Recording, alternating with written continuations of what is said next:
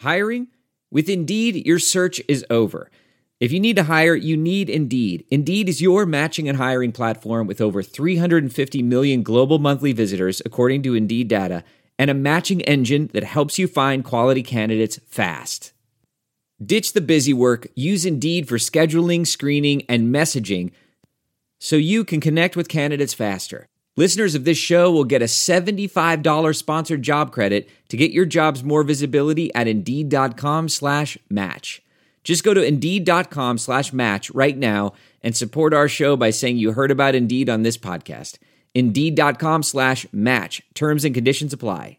Need to hire? You need Indeed. What's up, guys? Back for our second episode of our 2023 opponent preview series, moving things uh, right along. Had a great time talking to Joseph Camo from the Cardinal Rule podcast to preview the Cardinals on Tuesday. Now we're moving on to the Cleveland Browns and the odd rotation that dictates how we fall upon our our uh, AFC same place opponent. And I don't know if I broke this down in the last episode, but as you guys know, with the NFL schedule and how it's laid out, most of it is dictated by a rotation. And the rotation being, you know, an NFC conference, an NFC division, not uh, not your own, and then another AFC. So you play the same conference once every 3 years in the NFC, once every 4 years in the AFC. Only 3 of your games are determined by your record or your finishing, uh, you know, where you end up finishing. And with the with the with the out of conference same place opponent, it's rotational as well as where you finished, because the rotation is it's the it's the out of conference division that you played two years ago, and then the team that finished in the same spot that you did. That's how that was the formula for determining how the the AFC uh, same place opponent is determined. And two years ago in 2021, our AFC conference was the AFC North, the fourth place finisher being the Cleveland Browns. So we're going to be talking about the Cleveland Browns uh, for 2023 uh, for today's uh, episode. And um, from the Battle of Ohio podcast, Thomas Stargell will be joining us here uh, in just a moment to preview this team to talk about the turbulent year that was 2022, the whole mess with Deshaun Watson, the controversy surrounding not only his signing and that insane contract that the Browns gave him, but the fact that, you know, number one, they did give up that King's ransom uh, to bring him in with the three first round picks and, and all the, the day two and day three picks uh, on top of it when he was up to his neck in legal troubles uh, at the time having to serve the suspension, Jacoby Brissett actually playing well while he was out, and uh, and all that kind of stuff, and just the roller coaster of the year itself, where the Browns ended up being a seven and ten team. I didn't realize they won that many games uh, last year. So we talked to Thomas about all of that and looking ahead uh, to 2023 and what he's looking for as a fan and hoping for uh, from his uh, his Cleveland Browns. So had a really great conversation uh, with him. So we say we go ahead and dive right in uh, to it. It's myself and Thomas Stargell from the Battle of Ohio podcast, previewing the Cleveland Browns on the same place opponent episode, uh, same place opponent preview episode of the Bears Talk Underground. So let's get to it.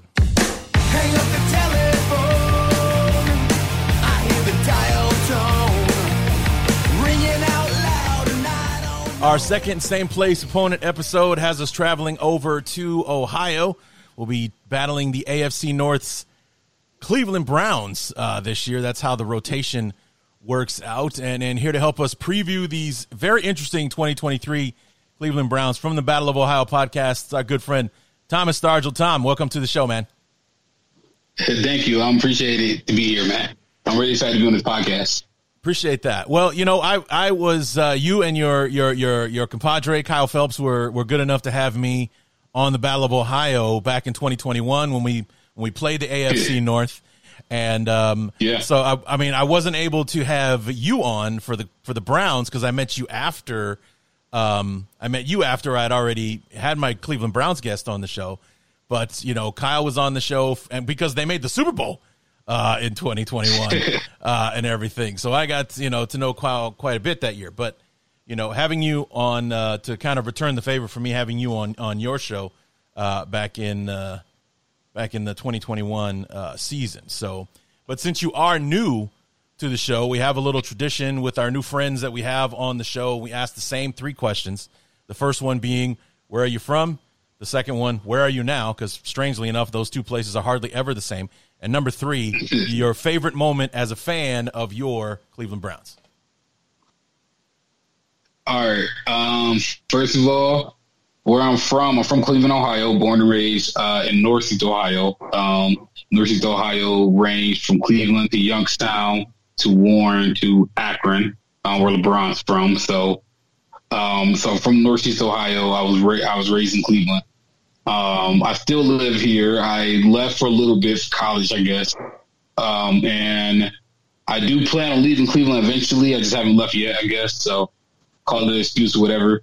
Uh, my favorite sports moment as a Browns fan or as, as a, a Browns fan? fan? I'm sure you 2016 with LeBron would top the list if I was asking about Cleveland. Period. That's I mean that's why it's no kind doubt. of an iffy question because the I, I, think you're too young to have experienced the heyday of Schottenheimer in the '80s with Bernie Kosar and and those guys, but you know it hasn't been the greatest since the Browns came back in '99, which I'm sure is a time period you're much more familiar with.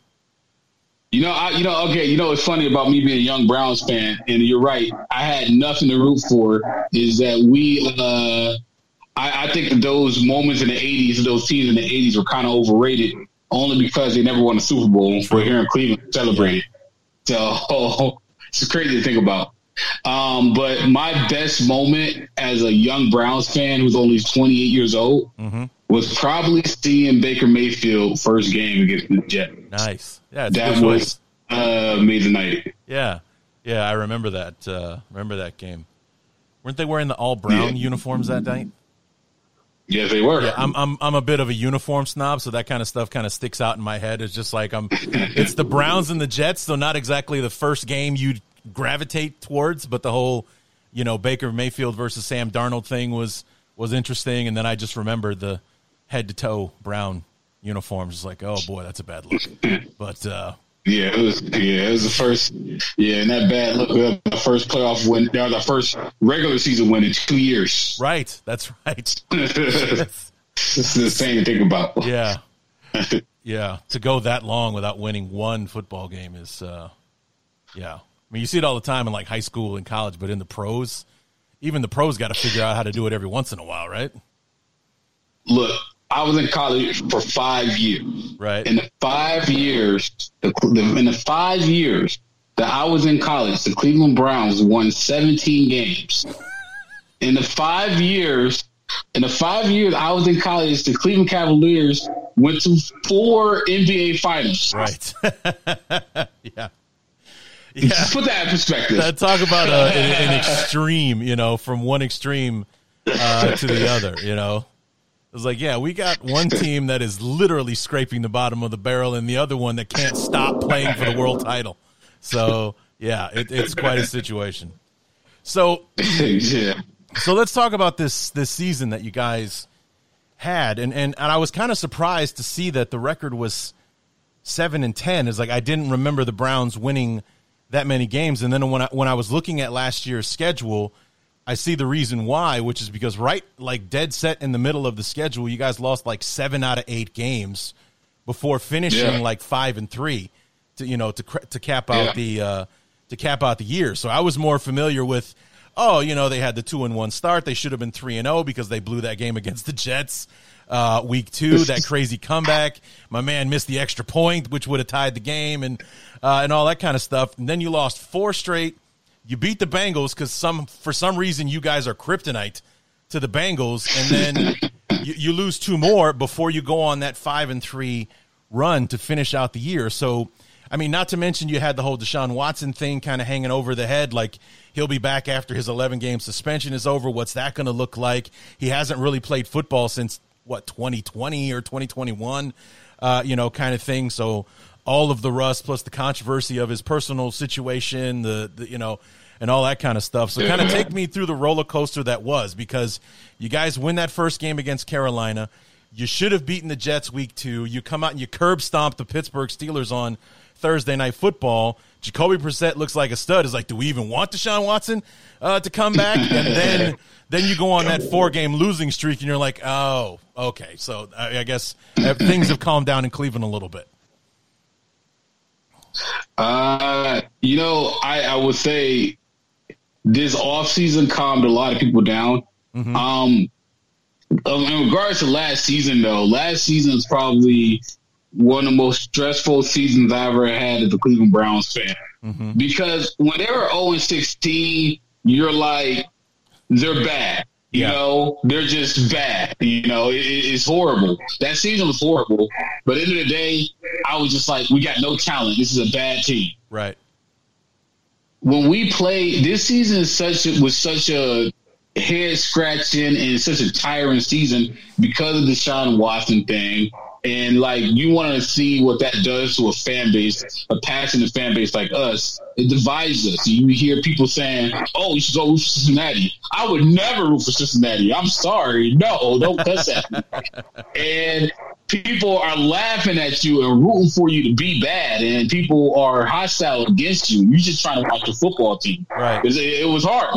It was hard.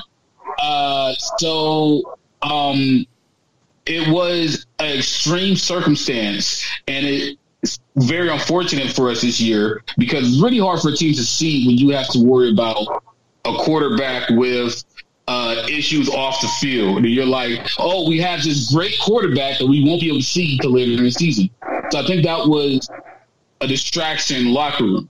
I also think that it was a distraction locker room the way Baker Mayfield left and how Baker Mayfield had a lot of players in the locker room. And it's just back to back seasons where you have extreme situations with quarterbacks. Where last season your quarterback uh, tore his labrum and you had to go a whole season with an injured quarterback. So the Browns never really had the Browns haven't had a stable quarterback situation in the last two seasons. Right. Um, and you're starting to see that stability come back this year. Um, so that that's one exciting thing that I have to say about this upcoming season for the, um, for the Browns. Well, you know about that, you know it's it, the the twenty the the the off season going into twenty twenty two was somewhat mm-hmm. of a PR nightmare for the the Browns. It's like you had Baker Mayfield who was hurt for what ninety percent of the season for the love of the team and, and, and trying to put the best foot forward. He fights through the injury. Obviously, that goes sideways uh, on you because you know when you're injured, you can only do so much. He's taking the hits, and the wins aren't coming, and, and, and all that kind of stuff.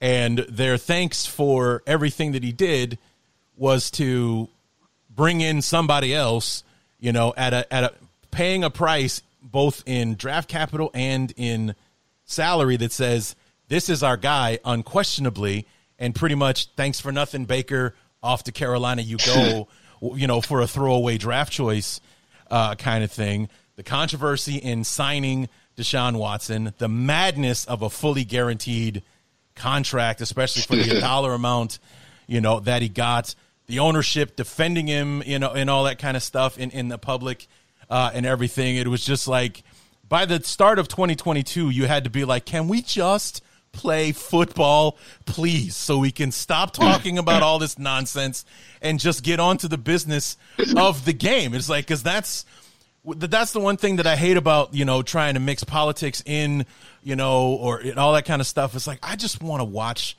the game. I don't care about any of this stuff. Like when players want to make political statements, or whatever. It's it's like I'm not even in the mode of like shut up and dribble. It's like, dude, I just want to watch the game. I'm not trying to worry or talk yeah. about all this kind of stuff. Just play the game, please, for me. Not that I don't want you to have your aspirations and your opinions, but please, just let me watch the game. This is my entertainment, the one thing I look forward to. And 2022 was just like the Cleveland Browns were everywhere for all the wrong reasons. It's like by the time the season started, you had to be so relieved. Like football, we can talk about football now, and all the rest of that stuff is over with. Yeah, but it didn't. As much as as much as I agree with you on that, and yeah. I really did feel that. I did not feel that way until the end of the season because it felt like the 2023 season or the 2022 season was our punishment Sure. to Cleveland. So even though you're right, I was finally like, yes, all of the accusations, all the stuff is pushed in the back of the news. There was still that dark cloud all season. It wasn't. Right. It didn't feel like until the season's over, where people kind of was just like, "All right, we're kind of over it. Let's move on," type thing. Yeah. Um, it, it, you, you're so right. How exhausting it was to just see your football team on the news every day, and you're so excited about this talented quarterback your city haven't seen in generations. You can't get excited about him because of the allegations of what's going Yeah. on in the news. And dude, I know I know a lot of people that broke up with their girlfriend because they said they're going to still be Browns fans. I can name three. I'm like not joking. Right. uh, Yeah, yeah. No, I, I get it, man. Oh. It's, and it's like you can be excited about the player, but you can't be excited about the man. At least not, at least not publicly. You know, if you don't want to have to hear it from everybody who's got an opinion uh, on it, it, it, it's a hell of a spot to be in. Yeah, it is. This is very unfortunate. You know, you know, I think it make it worse is the fact that it's Cleveland. Like I like you're from Chicago. So Yes. like I mean I know I know people attack Chicago like they don't like worship Chicago like they worship New York. But like in Cleveland, Cleveland's always the butt of every single joke. Especially the Browns. So it's harder for all this stuff to happen. And then it's the Browns. So the Browns get zero benefit of the doubt, mainly because we were 0 16 eight years ago. Right. So, yeah, it, it was hard. Yeah, it was hard. Yeah. So, but you you you you go on a decent run in the last seven eight games. You finish five and three. You beat Tom Brady and the Buccaneers. Uh, you beat the you know first first game for Deshaun Watson. You beat the Texans, even though he didn't play very well. You beat the you beat the Texans. You beat the Ravens uh, at home, Yeah. and then the the last win of the year was Week 17. You, you beat the Commanders in Washington, which pretty much dashed any hopes they had of kind of sneaking into the the playoffs uh, and, and everything. So you yeah, had a you strong, yeah. So you have a you had a strong finish to the season, despite that that period right there in the middle. That's losing seven out of eight games. Uh, Yeah. you know there. So I I guess that it's like like you said, 2022 is over. So even though that Deshaun Watson thing is never really going to go away, it's not front page like it was last year um, or, or anything like that. And it's you know you've had a full off season where a whole bunch of headlines have taken the attention uh, away from such a thing, and and you know Cleveland and everyone else is ready to uh, move on. And so I guess you guys must really be looking forward to this season getting underway. Well, I am, and I'm so happy because I've been waiting for this part of it because I think that we're on the other side of the rainbow. I'm I'm really excited for what the Browns have coming this year. Um, you know, we traded for Elijah Moore. Right. Um, we drafted a third round pick. Our third round draft pick was four receiver. So they're giving Watson weapons. I think Donovan Jones is, took a great step last year. I think Amari Cooper is solid, and they brought in Goodwin to give them an experienced receiver core. I really, I don't think we have the best receiving core, but I don't think we have a worse, uh, the um, worst receiving core, especially when you have a player like Nick Chubb in the backfield. We also have this backup running back named Jerome Fords. I'm really excited about this Cleveland Browns offense going into this new season. And our offensive line is always top notch. Deshaun Watson has more weapons than he ever had in his career. And if we add DeAndre Hopkins, which I'm not saying we will, but we could, you know, we'd be set on offense. I think our offense is going to be pretty good this year. Well, I mean, it, I mean, it definitely on paper sounds like a good situation for you guys. I mean, having Nick Chubb is, you know, the ace in the hole to begin with, and then Yeah. a, a full off season for Deshaun Watson. You know, all the OTAs, training camp, and everything like that. He'll be seasoned in the offense. you know, having you know had last off season and like I guess OTAs and training camp before he had to get away from the team once the season started. He played those Yeah. last seven games uh, and everything else. He got some wins uh, under his belt, and now you guys are ready to, you know, move forward with this with this season. Like you said, you mentioned you signing Marquise Goodwin. Um, you got um, you signed Juan, Juan Thornhill, David Dalvin Tomlinson. That will help out with the defense to go along with your new. Yeah, Juan Thornhill. Yeah. Uh, we traded for uh, Zaire. What's his name? Zaire. Uh, and one, one blank on the name. The guy we traded for a uh, for an edge from um, Yeah, Minnesota. yeah. I'm, I'm don't know. blanking on his name too, which is pissing me off because he's been in my division for like six years. Um, Yeah, the, Yeah, so the brothers. Yeah, it was the, the the the Packers signed this the two guys with the same last name, and they call them the the brothers. And now I can't remember his last name. Damn it. Anyway, actually, I got the transactions right here. Um, let me see. It's got to be in here somewhere. Happened before the draft, right? Yeah, uh, we would have happened right before the draft. They also they there two people I can't pronounce the names of. really? Oh yeah, yeah. I I I- noticed that as uh, Zaire Smith, Zadarius Smith, Zaire Smith, Zaire Smith, yes. Zadarius Smith, the Smith brothers. Yeah, um, yeah. Yeah. So he's he's in there. You got uh, Elijah Moore, which helped the Jets trade for Aaron Rodgers. So you're welcome. And um, Yeah, thank, thank you. yeah, and you bring in an old Chicago Bears foe in Jim Schwartz as your new defensive coordinator, former head coach of the Detroit Lions, is probably the biggest douchebag of a head coach I've ever seen in my life. Like Detroit became one of the most unlikable teams in football when that guy was their head coach. He was such a dick. I didn't, I didn't, I hated that guy. I, I relished beating the Lions when he was when he was the head coach. But he comes in, but no one can argue with the guy's record as a defensive coordinator. So this is actually a good thing, you know, for you guys that he's coming in. Are you switching up the scheme? Is he is he going four three? Because I know you guys have been three four for quite a while. I think I think they're going four three. Um, and the thing that the thing that really um excites me is they bring in help to help uh, Myles Garrett. Excuse me. Um, the Browns have great corners. The Browns have fantastic Yeah, yeah. corners. Um, that's the very underrated thing about the team. Two first round picks, got- right? Yeah, two first round pick. Greg Newsome's really good, and both they're both working. Greg Newsome's really good. He had an off season, but he's still really good. I think he was playing out of position because our last um, defensive coordinator was a freaking idiot. You want to know why we lost that Jets game? Look at Joe Woods. You suck, Joe Woods. Uh, so, um, you know, you have um, Greg Newsome at corner, Denzel Ward. Um, Emerson was a pick that we drafted last year. That was a great pick by Andrew Berry. Uh, he's great. And we have Greedy Williams. Actually, I think they got rid of Greedy Williams thinking about it. But bringing a Walt Thornhill was big. Uh, you know, I, I just we just need a competent defense. Um, just give Deshaun Watson everything this man did not have in Texas and having at least a competent defense could get wins. Think about this: we won seven games last year with one of the worst defenses in the league. Yeah. Um, Jacoby Brissett didn't play bad. Right. Uh, uh, you know, Kevin Stefanski got the best out of Jacoby, and you know, I was at a lot of those games last year. Um, and a lot of those games we lost in the clutch time either because the defense couldn't get stopped or Jacoby Brissett threw a late game interception. So if you fix those two things, that, that seven wins turn ten wins because seven and ten is not too far off from ten to seven in the NFL. Right. There's only two or three touchdowns. Yeah, well, I mean, just looking at the um, at the scores, obviously the Jets was thirty-one to thirty, uh, the Falcons Mm-hmm. twenty-three to twenty, the Ravens twenty-three to 20 um, let me see, one score game. Bills 31-23, so you had that one there, and then the you, the, the loss to the Saints seventeen to ten. So it's like those one score games. Basically, you get one or two breaks in in a couple of those games, and you're looking at a completely different season. You're looking at some more wins. You're not looking at a seven out of eight game losing streak in the or excuse me, six Yeah. out of seven. My bad, six out of seven. You're not you're not looking at that right in the Yeah. heart of the of the season.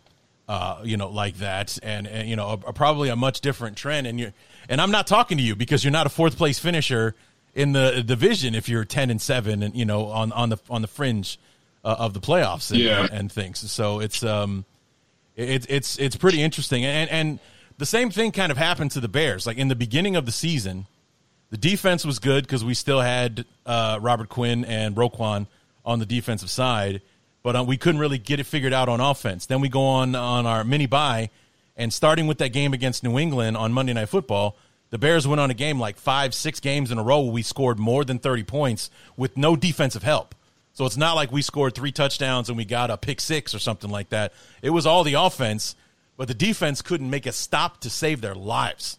You know, it just it, that's what happened over and over again. Was like it became a thing where we have to outscore everybody as opposed to being able to just flat out beat our opponent and win the game.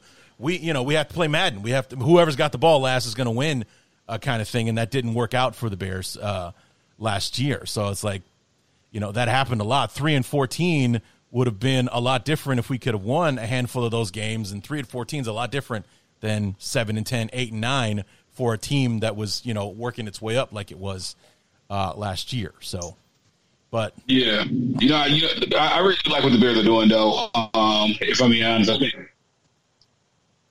Oh, go ahead, I'm listening. Yeah, so I mean, it's it was um, it, it's it was interest it's interesting to see or how funny it is in the league for one or two things to be different, how much that can actually change uh, a season. I was I was having the same conversation uh, with when I was talking about the Dolphins last year in 2021. They they had that weird year where they lost seven in a row and then won eight in a row, uh, you know, kind of thing. But it's like even during that seven game win streak in the in the first big part of the season, they lost like two games by a field goal, one game by one point, and you know it's like if they get a couple of calls there, that nine and eight season they ended up having, they're twelve and five instead, and you know, and and they're definitely going to the playoffs, even challenging for the division and and things like that. And it's amazing how just a, a change here, some luck there, you know, maybe a little you know uh, boost in the talent department here, and you're you're looking at a completely different outcome uh, to your season. So it's um, it, it, it's going to be interesting to see how it unfolds for the the Browns. The one thing that just will not work out for you guys is the division that you're in. Because traditionally, the, the Steelers and the Ravens are always in the mix, and then the Bengals have been very unbengal like the last couple of years, challenge like going to the AFC title game two years in a row, going to the Super Bowl, you know, in in 2021. Hell, they should have gone last year if not for that dumbass penalty uh, at the end of the game uh, against the Chiefs. They were in a position to at least force overtime uh, or whatever, and you know that's six games against three of the best teams the AFC has to offer. Yeah, yeah. You know, you know, you know. Every year you think the Steelers are gonna be bad. You're like, yeah, Steelers are gonna be good this year, and they still find a way to win games. You're like, uh, they stop, they stop find a way. That. They it's, find a way to keep that streak going for Tomlin every single year every single year. It's, it's like just disgusting. It's disgusting how they like. You watch the way Steelers win games. They just. It's just like every the ball always seems to just bounce the Steelers' way. It's just yeah. the most frustrating thing ever. Like, like just watch, like watch the Steelers win. You'd be like, well, how did they win that game? They just out hearted the other team, and they just out hearted their way to 500. Yeah, every single year. Yeah, I don't know how they do it. It's I hate uh, Pittsburgh yeah, it, it, happens every every single year. They find a uh, a way to uh, you know to figure it out, and um, and like I said, the, the, the Bengals have been doing very unbangle like things the last few years. Like Joe Burrow is uh, you know genius, and then you have the Ravens who always seem to be in the mix no matter what uh, as well. So it's well, just like with with all the improvements the Browns have made. And, and, and how things are kind of looking up going into the season, six games against that, it's a lot to contend with. Ophthalmologist Dr. Strauss has seen firsthand how the metaverse is helping surgeons practice the procedures to treat cataracts. Cataracts are the primary cause of avoidable blindness. He works with a virtual reality training platform developed by Fundamental VR and Orbis International to help surgeons develop the muscle memory they need. The result? More confident, capable surgeons. And even more importantly, patients who can see. Explore more stories like Dr. Strauss's at meta.com slash metaverse impact. As you write your life story, you're far from finished. Are you looking to close the book on your job? Maybe turn a page in your career? Be continued at the Georgetown University School of Continuing Studies. Our professional master's degrees and certificates are designed to meet you where you are and take you where you want to go. At Georgetown SCS, the learning never stops, and neither do you. Write your next chapter be continued at scs.georgetown.edu slash podcast. Yeah, no, um, well, you know, I mean, if you, um, in order to beat the best, in order to beat the best, you had to beat the best. So, sure. you know, it's, you know, you win the division, you're set. If you win that division, you have respect from everybody in the league. Mm-hmm. Um, this is like the AFC North is um, the most physical division in football. Um, you know, there's always a fight. There's, you know, there's always like the smack talk between cities. Like these are four very rough cities. Cleveland, Cincinnati, Baltimore, and Pittsburgh. Like these cities are unforgiving against each other. Sure. Smack talk. It's a uh, it's a battleground AFC North. Every single AFC North game is a is a battleground. It's very fun to watch. Yeah. Um, I don't think the Ravens and the Steelers are going to be as good as they were um, last year. I think both of the teams are actually going to take a step back. Um, I, I just I just think that Lamar has been regressing since his rookie season. Um, and I watch Lamar closely. Like I've been going since I graduated college. I've been going to a lot of football games, and I graduated 18. So I've seen Lamar play a lot, and I don't think people want to admit it, but the league's catching up to him very quickly. And you know, right now I sound like a hater because I'm a Browns fan, but just look at his numbers. You know, they're coming down. And I don't think Kenny Pickett is that good. So I don't really think the Pittsburgh Steelers and the Ravens are going to be um, as deadly as what the Bengals are. The Bengals are a Super Bowl contender. Right. Like that's a team that can win a Super Bowl. Right. I don't think the Steelers and the Ravens can win a Super Bowl. Right, and you know, I I think that I think you maybe it's got to happen eventually. Kind of like we as Bear fans in the NFC North, without Aaron Rodgers, we're expecting a dip from the Packers. Finally, you know what I'm saying? As I, and I, I on draft night, I was I was on a, a Pike uh, Vikings podcast on on draft night, giving my thoughts on on the Bears and their draft class, and a Packer guy came on and they were asking him questions about Jordan Love. I was like, God help me if Jordan Love is is good. You know, it's like Brett Favre took over as starting quarterback for the Packers in 1992. I was a freshman in high school. I am 45 goddamn years old, and we are just now getting clear of him and the guy who replaced him, who was even better than him. He's finally gone. So it's like now the division is wide open again. God help me if Jordan Love turns out to be special too. I will throw myself in traffic. It's like I I can't handle another 15 years of this. So you know, please God, just let him be average to mediocre. Let us have a nice little period where the division is a wide open race, as opposed to it being Green Bay, except for that one year that things didn't go well and somebody else won the division one out of eight years uh, or something like that. So it's like, yeah, it's so, but it's just like waiting for those teams to have that downfall and thinking it's going to happen eventually, but they somehow always seem to figure it out. Whether that's you know good good work from the front office or just flat out good coaching that you know they were able to get that out of their their players or whatever. The Steelers and the Ravens always seem to you know to figure it out one way or the other, but you're still waiting for that that fall to come. And I agree with you about Lamar Jackson. Uh, you know, I thought one of the things that was hindering um, talks with the with the Ravens and, and the new contract and everything didn't have anything to do with his price tag and everything to do with the fact that he wasn't worth it. You know, it's like he is a he's a Yeah. special talent. He's Yeah. a, he's a great player, but like you said, a the NFL appears to be catching up to him, so his numbers aren't. He's he's still making his plays. Because I remember that that Dolphins game earlier in the season, he had like an eighty yard touchdown run doing Lamar Jackson things uh, and whatnot. But those moments are becoming few and more far between versus that MVP season he had in 2019, where he literally took over the league. It's like, but Yeah. you know, I think the NFL is onto him. Like, kind of like I'm worried how the NFL might be on to Justin Fields going into this year. I don't think he's going to have too many 160 yard rushing games uh, this season, just because you know defenses are going to be really focused on stopping um, stopping Justin Fields. That's why it's important for DJ Moore and Chase Claypool and all those guys to step up around him so we can offset what we're going to be losing uh, there. But it's like you know the same thing with with Lamar Jackson. You know the money that he's he's making. I think a lot of it had to do with the fact that like you know, a you haven't finished a season in what two or three seasons at least. The last two seasons he Yeah. was hurt, missed sizable portions of the year, and I think the NFL is catching up uh, to you. So, what are we actually going to get for this money that we're giving you, other than a salary cap problem down the road when we're trying to get rid of you? So it's like I, I think that's why it took so long for a deal to get done uh, between the two sides, and it just finally came to a head, and they got a they got a deal uh, finished. But we'll see how it all how it all tapers out there. Any anybody on the either free agent addition or free agent subtraction list that uh, that hurt especially, or helped, or that you were excited about?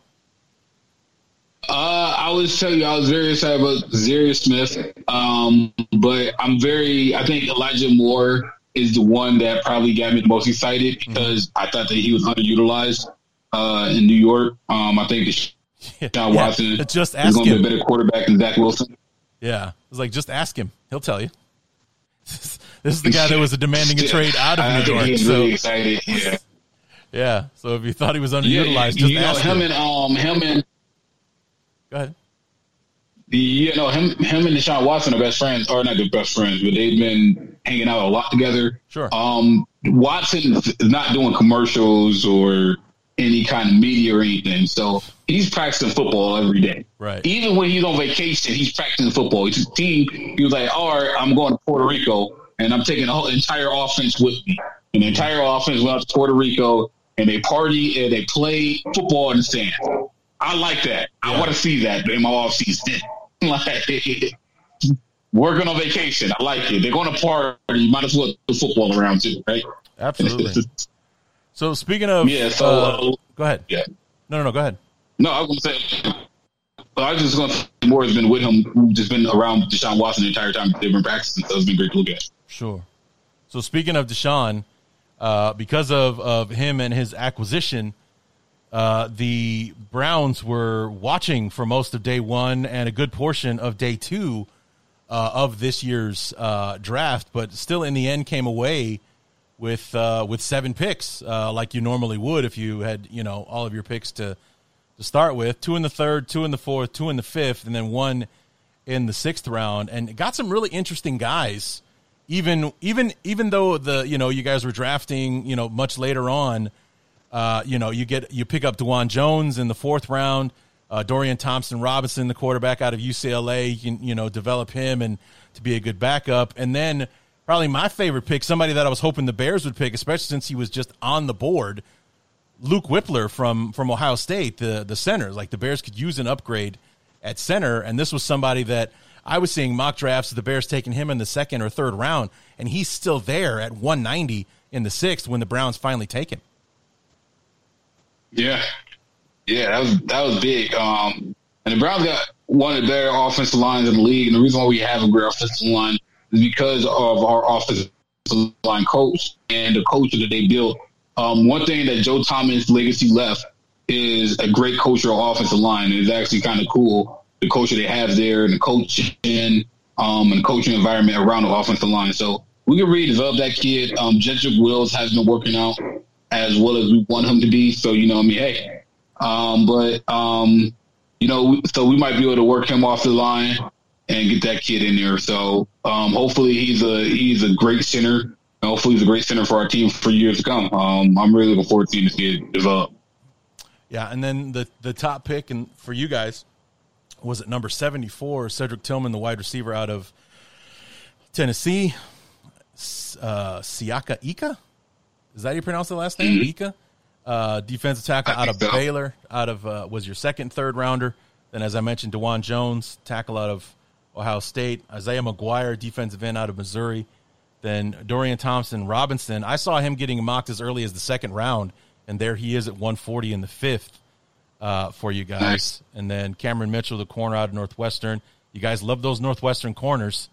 And then uh, Ohio State uh, with Luke, uh, Luke Wypler to, to, to round out the uh, the class. And for someone who's not the biggest draft nick in the world, like I love watching the NBA draft, but I'm not a guy who spends his offseason studying all of these players. That's just I don't know about you know Cameron Mitchell's hip movement and how well he responds to you know deep balls and uh, you know, what kind of hands or hips he has or, or anything like that. But you start to hear about certain people, you, you, you get a, you know, a, a feel for who the names are. And I know a lot of the guys on the, in your draft class, Dawand Jones, Dorian Thompson, Robinson, Luke Wypler, and things like, you know, so like name recognition wise, it, you know, it looks like a pretty good group of, um, of players despite not getting a pick until late in the third round. Yeah, um, very smart draft by AB, um, Andrew Berry. Um, you know, a lot of time, every single time he trades down, always he always makes sure he has a stock of second or third, fourth round picks. Um, the third, fourth, fifth round. the beat of the draft. That's where most of the starters are picked in the draft in the first place. So you can get a lot of great players in that in those rounds um, in the league. So you know, um, it's always important to just be smart and be a great talent evaluator. And um, you know, we're gonna see how some of those picks pan out because that receiver at Tennessee, that's a very interesting pick. I don't know how he's gonna work out, but he's a big dude. Hmm. Okay. He's a big dude. He's a very tall guy. He's six foot seven, I think, or six no six foot four. Okay.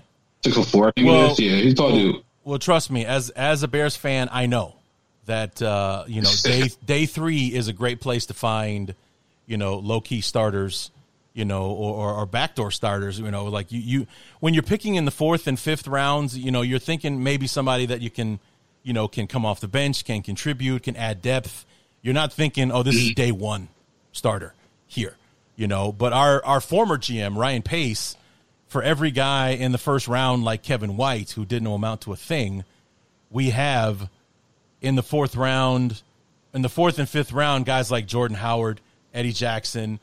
Uh, you know, just like one name after another. Our, our current defensive end, Trevis Gipson, Darnell Mooney was a fifth round pick.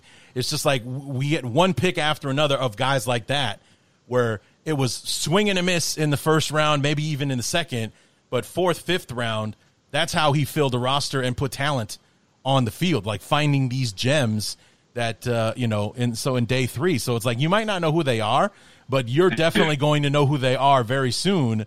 You know, if the GM is worth his salt, because you know Darnell Mooney's one of our best players. Uh, you know, Jordan Howard was a great running back for us. Um, the little running back whose name I'm forgetting right now that uh, you know we had on the team for years and he got hurt. Um, God damn it! I'm going to kick myself in the ass for not remembering that one. But you know he was a fourth round pick uh, as well. So just like day three, trust me, I know that uh, you can you can definitely find if there was one thing he was good at was finding the future of the team in the fifth round versus being able to bank on his first round pick. You get excited about those fifth rounders, but the first rounders are like, yeah, we'll have to wait and see on the first rounder as opposed to the fifth rounder. Like, yeah, this guy might be something because he's only hit on fifth round picks seven years in a row. So we'll see. Uh, we'll see how that goes. So let's talk about the schedule you guys have. Uh, so you have the NFC West and looks like the AFC South. Well, you are the AFC South, or you are the, you are the AFC North. Um, North, North. Yeah, yeah. You're in the north, and you are playing the south. So I'm seeing Tennessee, Indianapolis. So you're playing the AFC South, the NFC West outside of your your your regular schedule. You have us, the Jets, and who else for the same place? Us, the Jets, and the Broncos. So those are your same place uh, finishers uh, as well. How do you feel about the early bye? You you play four games and then you have a week five bye week this year. Yeah, I I always like it when the bye is in the middle of the season. I always think that's the most efficient thing. It's mm-hmm. really hard. Early bye just it kind it kind of really like put like a it really make the season look long. Um, they do get that Thursday night football game on the 16th or on the 16th week, 17th week, I believe. Yeah. Um, so that that might break up the season a little bit for them. Um, you know, maybe they might get flexing something that might give them a little more time to rest. But yeah, no, that early bye is horrible. So it's very important to, to win games so we get flex in a good spot, or we yeah. can rest it in the season. Something. Yeah, and these first what five games, even with even with the bye, you know, cutting them up a little bit. I mean, the NFL did you a favor by having four out of those five games at home, so at least you have that but home for Cincinnati, at Pittsburgh on Monday night, home for the Titans, home for the Ravens, bye week, home for the 49ers. You're like, do you hate us? Is that what's happening here? Yeah. You know, the three out of our, our all three of, all three of our division opponents, one of the the better AFC South teams and the team that probably should have gone to the Super Bowl had they not had to had they had to play without a quarterback in the NFC title game. Uh, and that's how we're starting the year. Now, granted, like I said, four out of those five games are in Cleveland, but that's still that's five pretty tough games to have to start. We're going to find out who the Browns are right away uh, with the schedule like this. Oh yeah, we are. So because they're they're going to get tested. not only in, in in the talent level or you know the toughness of the teams they're playing, but just it's just it, it, there's no room for error to start the year. So I mean, that it could easily be that with the teams that you're playing, 0 and 5 is not out of the realm of possibility. Just because of the teams you're playing, not because the Browns are a bad team, but because the teams that they're playing can win. You know, it's like these are you know winnable games for the for the for the Browns. You know, especially the division games. You beat the Bengals and the Steelers. Actually, you beat all three teams uh, last year. So it's winnable in the fact that they're division opponents. They're familiar. You know how to beat those teams.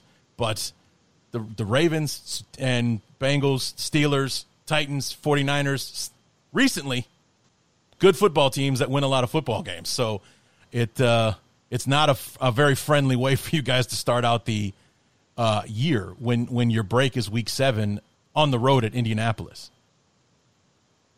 So. Yeah, it, yeah, yeah. They, they, they, the NFL really does hate us.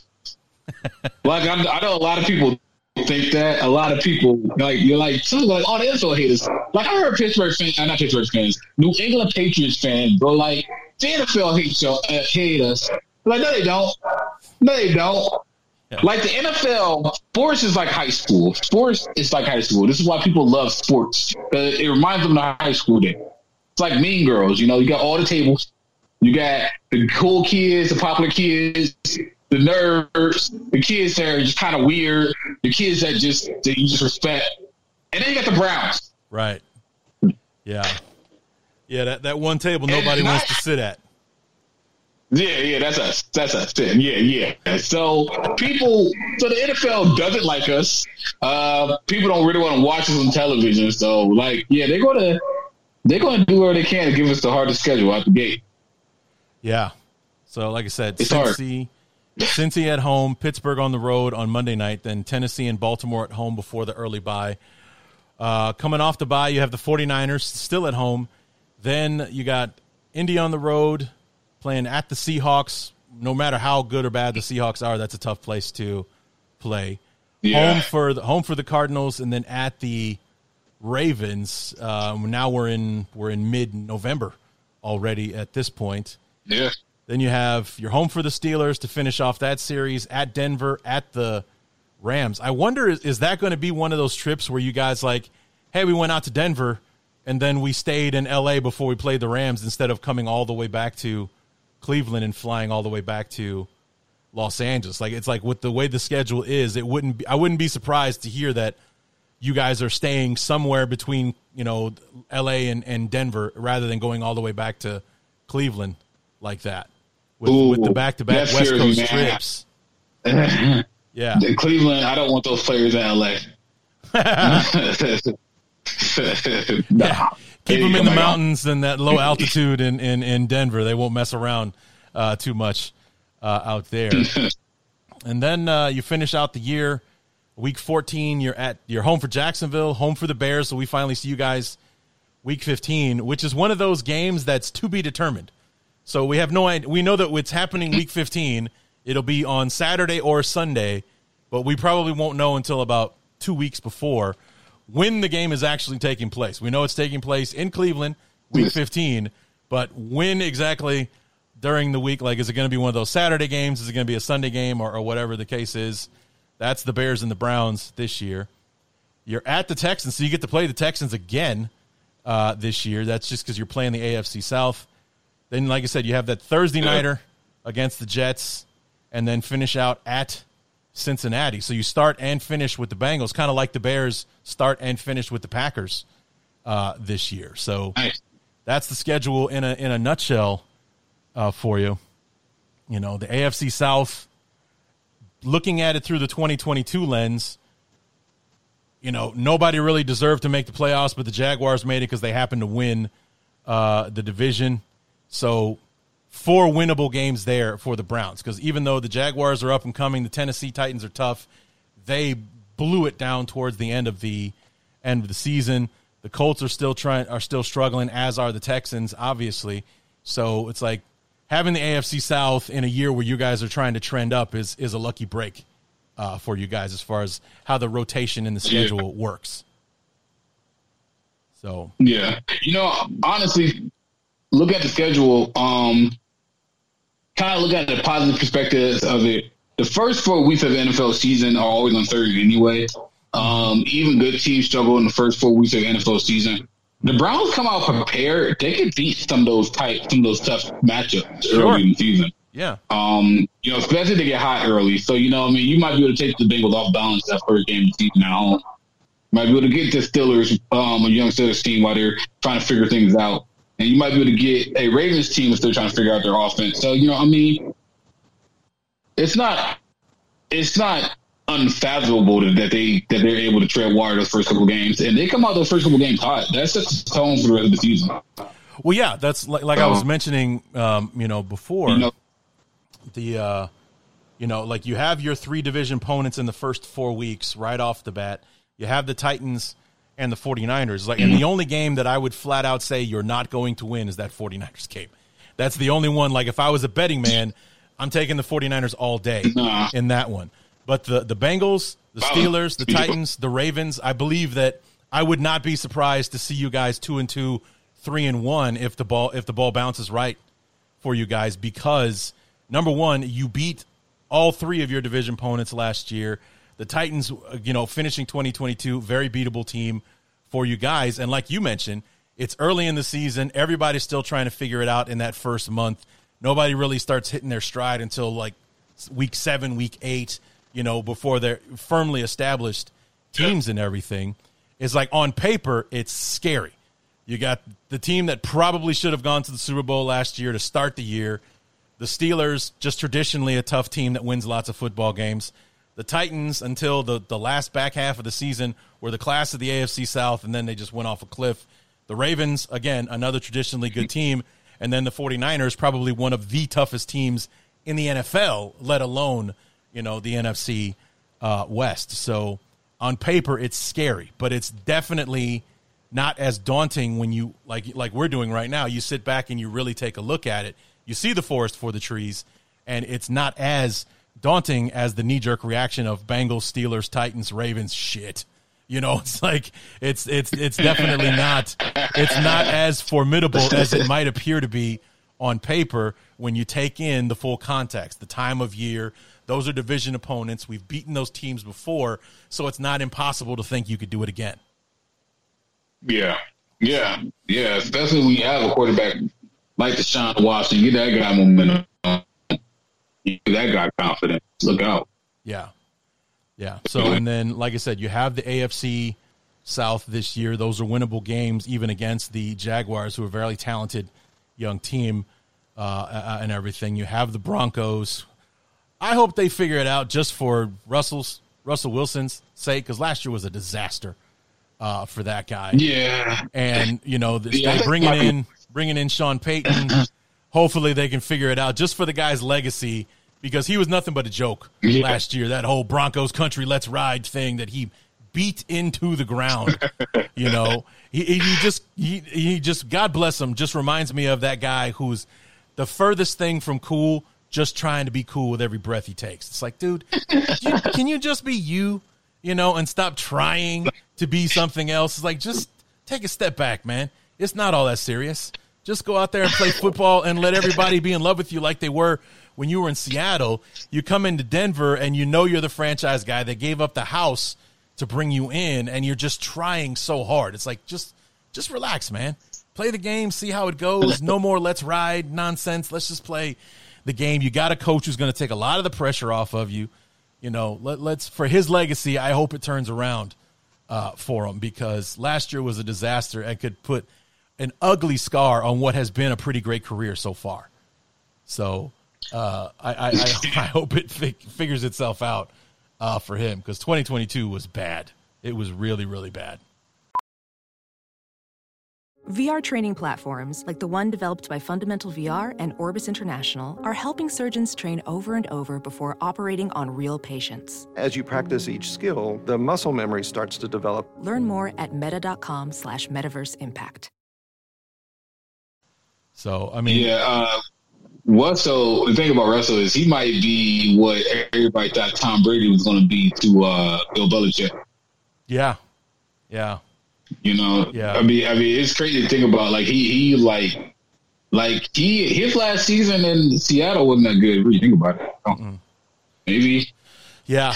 No, I mean, I, I, I was convinced that when, when Brady left New England, he was going to go off a cliff. I thought it was, and I knew Brady was was talented. He's definitely one of the greatest players uh, of all time. You'll never be able to sell me on the idea of him being the greatest of all time. I've seen too much football to believe that even for a second. But um, I really did think he would go from great to average anywhere else, and then the son of a bitch wins the Super Bowl his first year away from New England. It's like, of course he did. It's like, I still don't believe that Brady's the greatest of all time, but I will not be winning that argument anytime soon. It's just, you know, six titles and then number seven without Belichick leading the charge. It's like, yep, I'm done. Like, I'm I'm not having that argument anymore. I don't believe Brady's the greatest of all time, but there's no way I'm going to be able to, you know, out out argue someone who's just going to keep leaning on seven championships and you know and all that kind of stuff. So, yeah. Yeah, we, we we watched it happen recently. Like it was something that we all like. Everybody's nobody. It's not like anybody just like, hey, do you remember Tom Brady? Like, nah, that's before my time. No, no, no. We all we all seen it happen. We all just watched it happen. Yeah.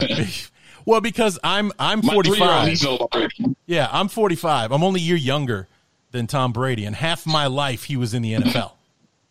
You know, he played This 20, is- 22 seasons of my, uh, I, you know, 44 during the season last year. He was year 22 in the league for him. So literally half my life he's been in the NFL. You can't really say that about many players, let alone a quarterback.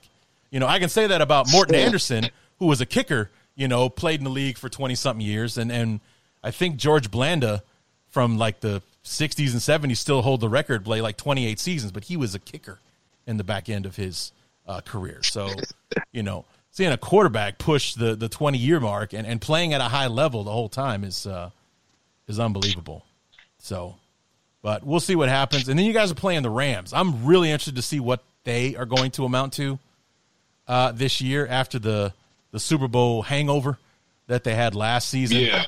You know, they had a bunch of injuries. Nothing seemed to go right for them last year. Stafford got hurt and missed a chunk of the season uh, and everything. It gave Baker Mayfield some place to go uh, at the end of the year and Yeah, kind of revive his career a little bit. But other than that, 2022 was nothing to talk about uh, for the Rams and everything. So I'm interested to see what they're going to to shape up uh, to be. Want to see if if if Seattle can repeat the magic that they had last year with Geno Smith and and and all that kind of stuff. And uh, you know the Cardinals. The Cardinals are rebuilding. I think the Cardinals are playing for 2024 right now, especially with Yeah. with the Texans first or first round pick in their back pocket.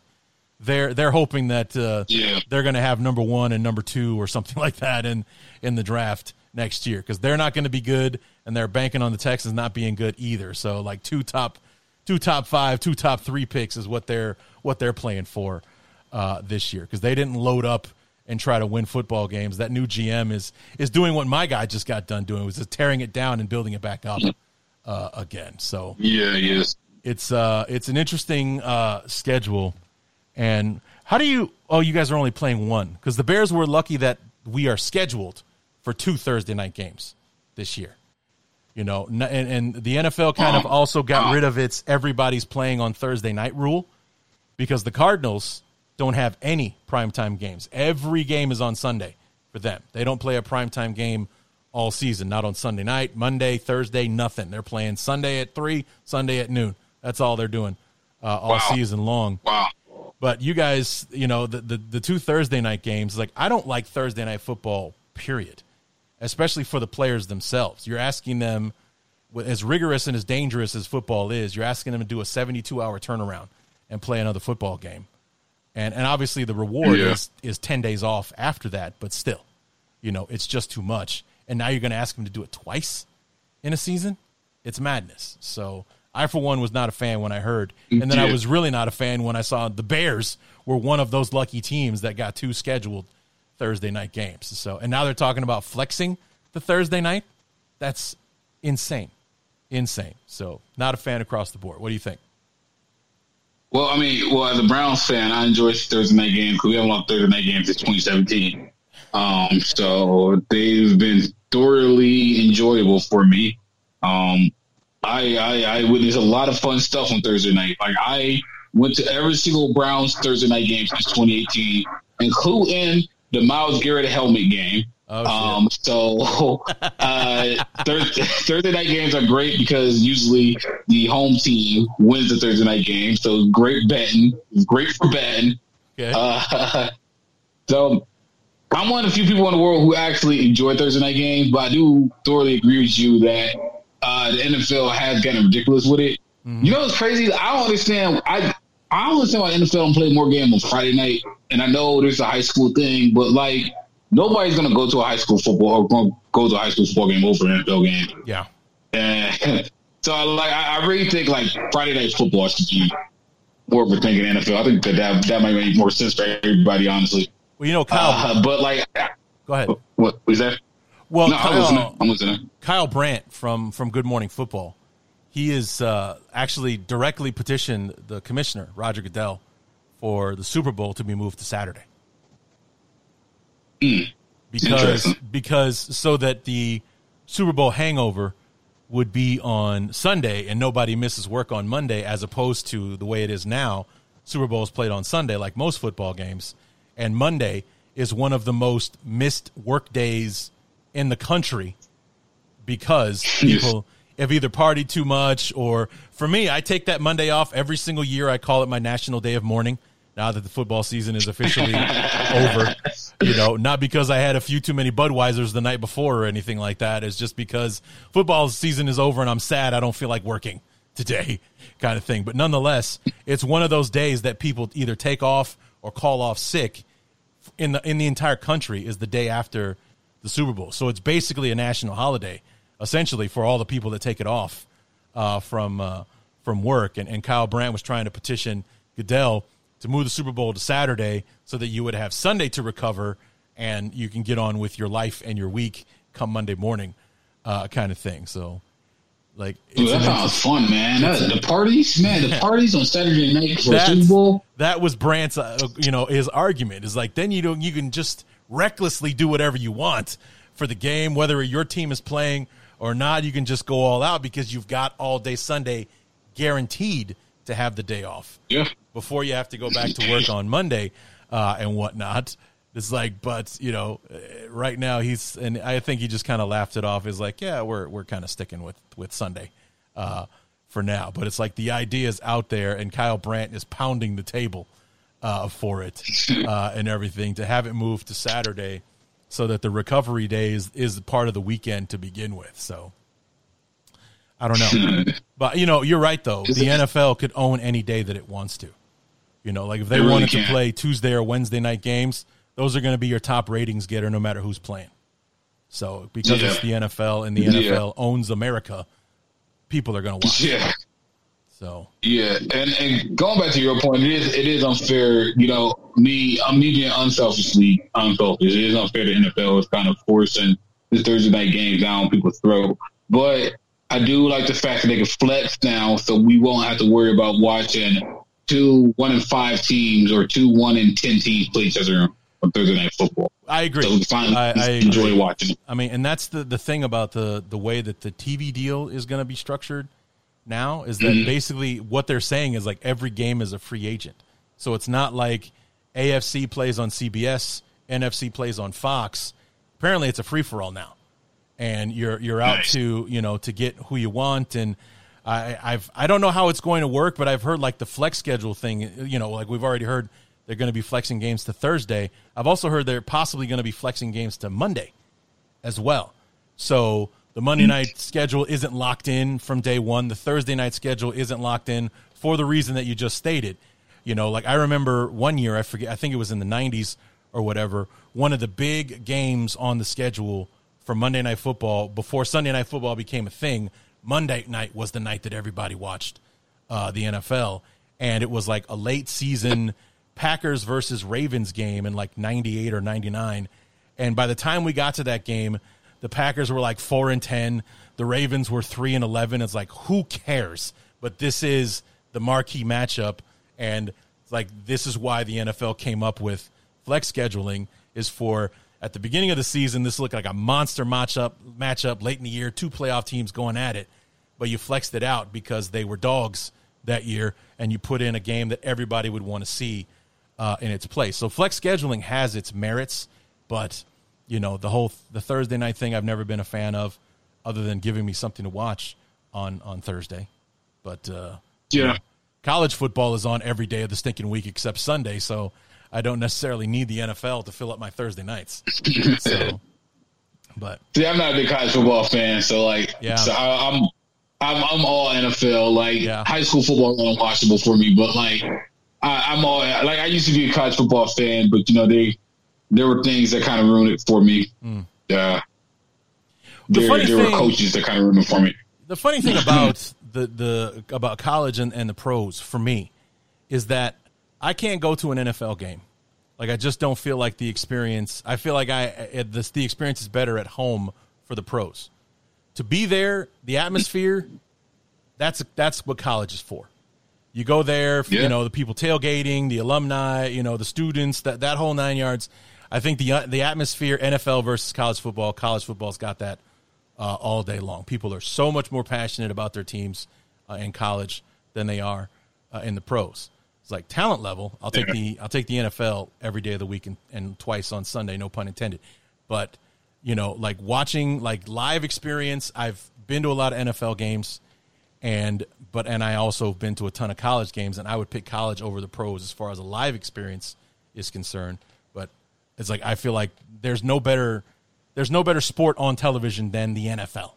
Like there's just something about watching a game, you know, professionally broadcasted that just that no one else can hold a candle to.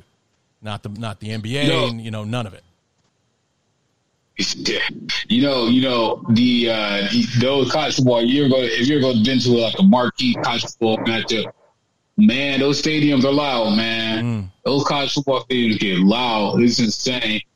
Um, you know, as far as far as experience though, you know, you know there are certain cities that tailgate more than others. So Oh, I'm uh, sure. You know, Chicago's a big tailgating city. I know Cleveland probably is uh, as Oh well. yeah, you, well, you should probably come. You should come down. You should come down. Um, we play our at home, right? We play our here, right? Yeah, we do. Yeah, you should come to the Muni lot. Yeah, the Muni, the Muni lot's insane. The Muni lot's an experience here in Cleveland. Yeah, Cleveland in December. I don't know about that. So you know, it's not Yeah, like well, I mean, you, you're from Chicago, so y'all, y'all should be used. Yeah, right. like- But as far as, like- taking a trip, you know, that I'm supposed to enjoy. It's like I don't want to go into more of the same. You know, it's it already sucks in Chicago, and, and I live in Iowa, so you know, it's like Midwest weather, nothing changes. drive. You know, yeah. So it's like, eh, yeah, that's a, that's a I don't know. corn. I don't know. So we'll see. I'm actually thinking about making a trip out to Cleveland at some point because I want to go to the to the Hall of Fame, check out the Rock and Roll Hall of Fame, you know that kind of uh, kind of thing. So I might be headed out that way at some point just to to make a trip and and, and see the place and uh, maybe you know some good food spots you can show me around. So we'll see. Yeah, no, Cleveland is, if you come to Cleveland, actually, if you really want to visit Cleveland, like, the best time to visit Cleveland is summertime. Right. Like, I'm trying to move out of here, but, like, I'm to wait till the summer's over at least because the summertime of Cleveland is phenomenal because it's really not super expensive. And there's a lot to do here in the summertime. Not just in like Cleveland, but uh, Sandusky's an hour away. There's plenty of stuff to do in Sandusky as well. There's uh, there's islands, there's boat water. It's very nice out here. Yeah, Um, yeah, The Midwest is underrated. yeah. Cleveland gets a The bad Midwest rap, very- like in general. Like Cleveland itself gets a bad rap. I I'm- I've never been there, but I know that. So you know, Yeah, it's fine. It's fine. right. We're used to it. So let's let's wrap up here. What what are you looking at for for the Browns this year? It's like I know you're excited about the team, but how does that translate into wins and losses? Um, well, at the end of the day, we mentioned Deshaun Watson a lot. At the end of the day, the success of the team falls on two people, and that's Deshaun Watson and Myles Garrett. Can Myles Garrett lead defense, and can Deshaun Watson lead the offense? Uh, Myles Garrett has been a lot of flack the last year, and um, from the fan base. Um, and I, you know, I think some of it's warranted, some of it's unwarranted. He did wreck his car before he played Atlanta. I think we lost Atlanta game because he didn't play. That's the win that we was talking about. Who couldn't stop the run that game. So it was about Myles Garrett stepping to be a leader. He got a new defense coordinator. He got a beef up defense. He need to have an all pro season this year, and he need to be a great leader and great step, a great um, keystone for our defense this year. and Deshaun Watson, he needs to have a Deshaun Watson season. If those two play up to their potential, then the Browns will be fine this year. Those are the big keys. Even if we get DeAndre Hopkins or not, it's all about how well Deshaun Watson and how well Myles Garrett play this year. If they take a step forward and they play great, everything else falls. I truly believe that. So to play devil's advocate, let's say it doesn't go well. Is Stefanski your coach next mm-hmm. year? No, No. no, not in the city. Is Andrew Berry still the GM? Does he get another chance? What do you think about that? I think Andrew Berry stays. Mhm. Um, dude made some very g- good moves, and the last, he done everything. Like dude, literally done everything. Like I, I wouldn't get rid of Andrew Berry. It's not somebody I would get rid of. He, he I think he got a good pulse of what's going on. Very so smart. it's it's not hot yet, but you definitely think the seat is warm for Stefanski coming into the Oh season. Oh yeah, no, it's warm. Oh, it's warm, and, and I think I, you know, I don't, I don't think it's kind of fair or warranted because he was put in a bad situation uh, for two years in a row. Um, that's going to be a young coach, but yes, I, I do think the seat is hot. Right. All right. Yeah. So we'll uh we don't get to talk again until mid December.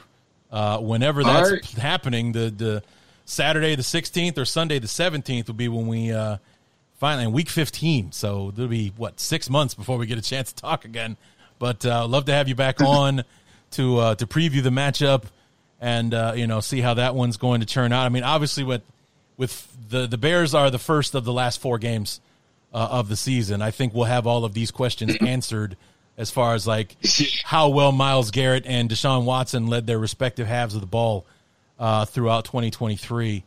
Um, and, and it's funny, like the first two shows that I've done were the Cardinals and now uh, the Browns in this opponent preview series, week 15 and week 16 uh, for me, uh, you know, for the Bears. So it's like I'm talking to you guys first, but the season will be over by the time I talk to you guys again. So all of these things that we're questioning and previewing now will pretty much be answered by the next time we get a chance to have a conversation uh, on the show. So, um, why don't you tell everybody uh, everything you got uh, uh, going on, where they can find you online, the Battle of Ohio, and, and your music too, right? Yeah, I do make music. I'm happy you shot. I was just about to say that. Yes, I do make music. Um, I work really hard on it. Um, you can find my music. I got a YouTube channel called the Thomas J Network. Uh, I'm on Spotify under Thomas.j um, and or T Star. Um, T dash star is my nickname, and you can find me on um, Twitter on T underscore star ninety four, and you can find me on Instagram with the same username T underscore star ninety four. Now, the, the Uh, Thomas, the yeah, Thomas dot J is that Thomas, the letter J or J A Y? Just Thomas the letter J. Okay. Thomas the letter J. Yeah, you can type in just one. You just type in the name of one of my songs, and then like type in "Britney" by Thomas J. Come up. Um, that's the most popular one. But yeah, if you check out any of the places, you will find me. Um, I got TikTok, uh, YouTube, all that stuff. All right, sounds good. And for us football fans here, the Battle of Ohio podcast with Kyle Phelps, who is a friend of the show uh, as well. So, um, when you guys Mm-hmm. Yep. uh, are you guys doing shows in the off season? Or are you waiting for the season to get started before you pick it back up again?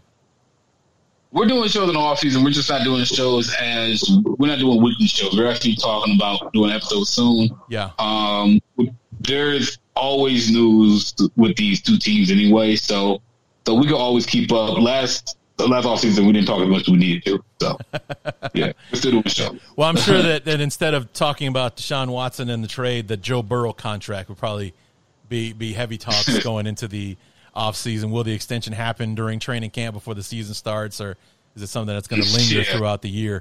Yeah, you know, as he plays and, and drives Yeah. the price up, you know, on the Bengals and a team notorious for not paying its players. So we'll see how that works out uh, for uh, for the Bengals uh, and everything. So, so Tom, thanks so much uh, for coming on the show, man. We'll uh, we'll we'll we'll, we'll touch, get back in touch in in in December. See how the season's gone as it's winding down, man. yeah, man. I'm really happy you're having this podcast. By the way, I'm really happy to speak to you. You know, you're great. You do a fantastic job here. I appreciate that. Thanks so much, man. We'll talk to you again real soon. Yeah, hopefully that's it. Saturday game. That's a Saturday game. Is a marquee matchup. Amen. That's my prediction. yeah, one of those NFL Network games, right? Oh yeah, you gonna you gonna come to Cleveland? You're gonna if, if they're both like playoff hunt, you're coming to Cleveland, man. We're gonna have a good time.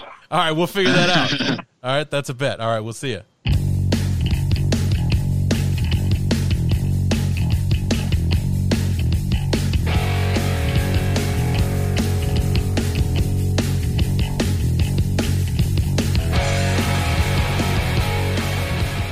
So there you have it, guys. Cleveland Browns for 2023. And um, yeah, interesting start to our same place opponent series. Game one and game two, who we talked to first. We talked to Arizona previously, we talked to Cleveland tonight. We don't see either one of these teams until week 15 and week 16 of the season. So all the questions that we've been asking in these first two episodes will have long been answered by the time we actually get to talk to these guys uh, again. Uh, but I really enjoyed my conversation uh, with Tom. Uh, be sure to uh, check out his music. You know, the guy likes uh, he likes to, he's he's a performer. Uh, he's got he's got a lot of talent. So check out his music on Spotify and and everywhere else you can on the social media. And we look forward to having him back in December when the Bears and the Browns play. I mean, we still don't know when that's going to be because it's that weird TBD game on the schedule for the Bears. We know we're playing on Week 15 but I can't tell you if that's happening on Saturday or Sunday or, God forbid, Monday uh, with the way the flex scheduling works this year. But Week 15, Bears and Browns in Cleveland, we know we know that for sure. So we'll uh, we look forward to having him back uh, in December to uh, to preview that game. Now, as we close the book on the Cleveland Browns, we're not done with our same place opponents yet. Next up, Brian, aka Mister Who, from the Commanders Declassified podcast will be joining us on Tuesday to preview the Washington Commanders. And, uh, you know, I guess the NFL just a glutton for punishment because not only are we playing the Commanders again, we're playing on Thursday Night Football again because who didn't get enough of that first game? You know, because so, I know, I know, like me, that you all just, you know, went back and started the stream over again, watched it from the beginning because that's how much goddamn fun that game was. You know, wasn't that just a tickle fest the whole time watching that abomination of a goddamn football game. Not to mention the orange uniforms with the orange helmets. Ugh, just a flat out. Not only did we look bad, we played awful in that game. So can't wait to rehash that uh, with Brian. And, uh, you know, we'll be dropping that episode for you guys on Tuesday. So, and then after we get done with uh, with the Commanders, we close the book on our same place opponents. We move on to the AFC West. First up, the Denver Broncos. Then we'll have the uh, the Las Vegas Raiders, the LA Chargers, before finishing up with the defending world champion Kansas City Chiefs. And uh, when I when I it's like I've got a got somebody I got everybody on the hook, uh, or I've got somebody on the hook for every one of those teams. When we pin down uh, times and everything, I'll release the uh, the release schedule for the AFC West, like I did for our same place opponents on Twitter and on Instagram. So be on the lookout for that. Come on back Tuesday when we'll be talking about the Washington Commanders with our good friend, Mr. Who from the Commanders Declassified podcast. And until then, my name is Larry D, and this has been the Bears Talk Underground.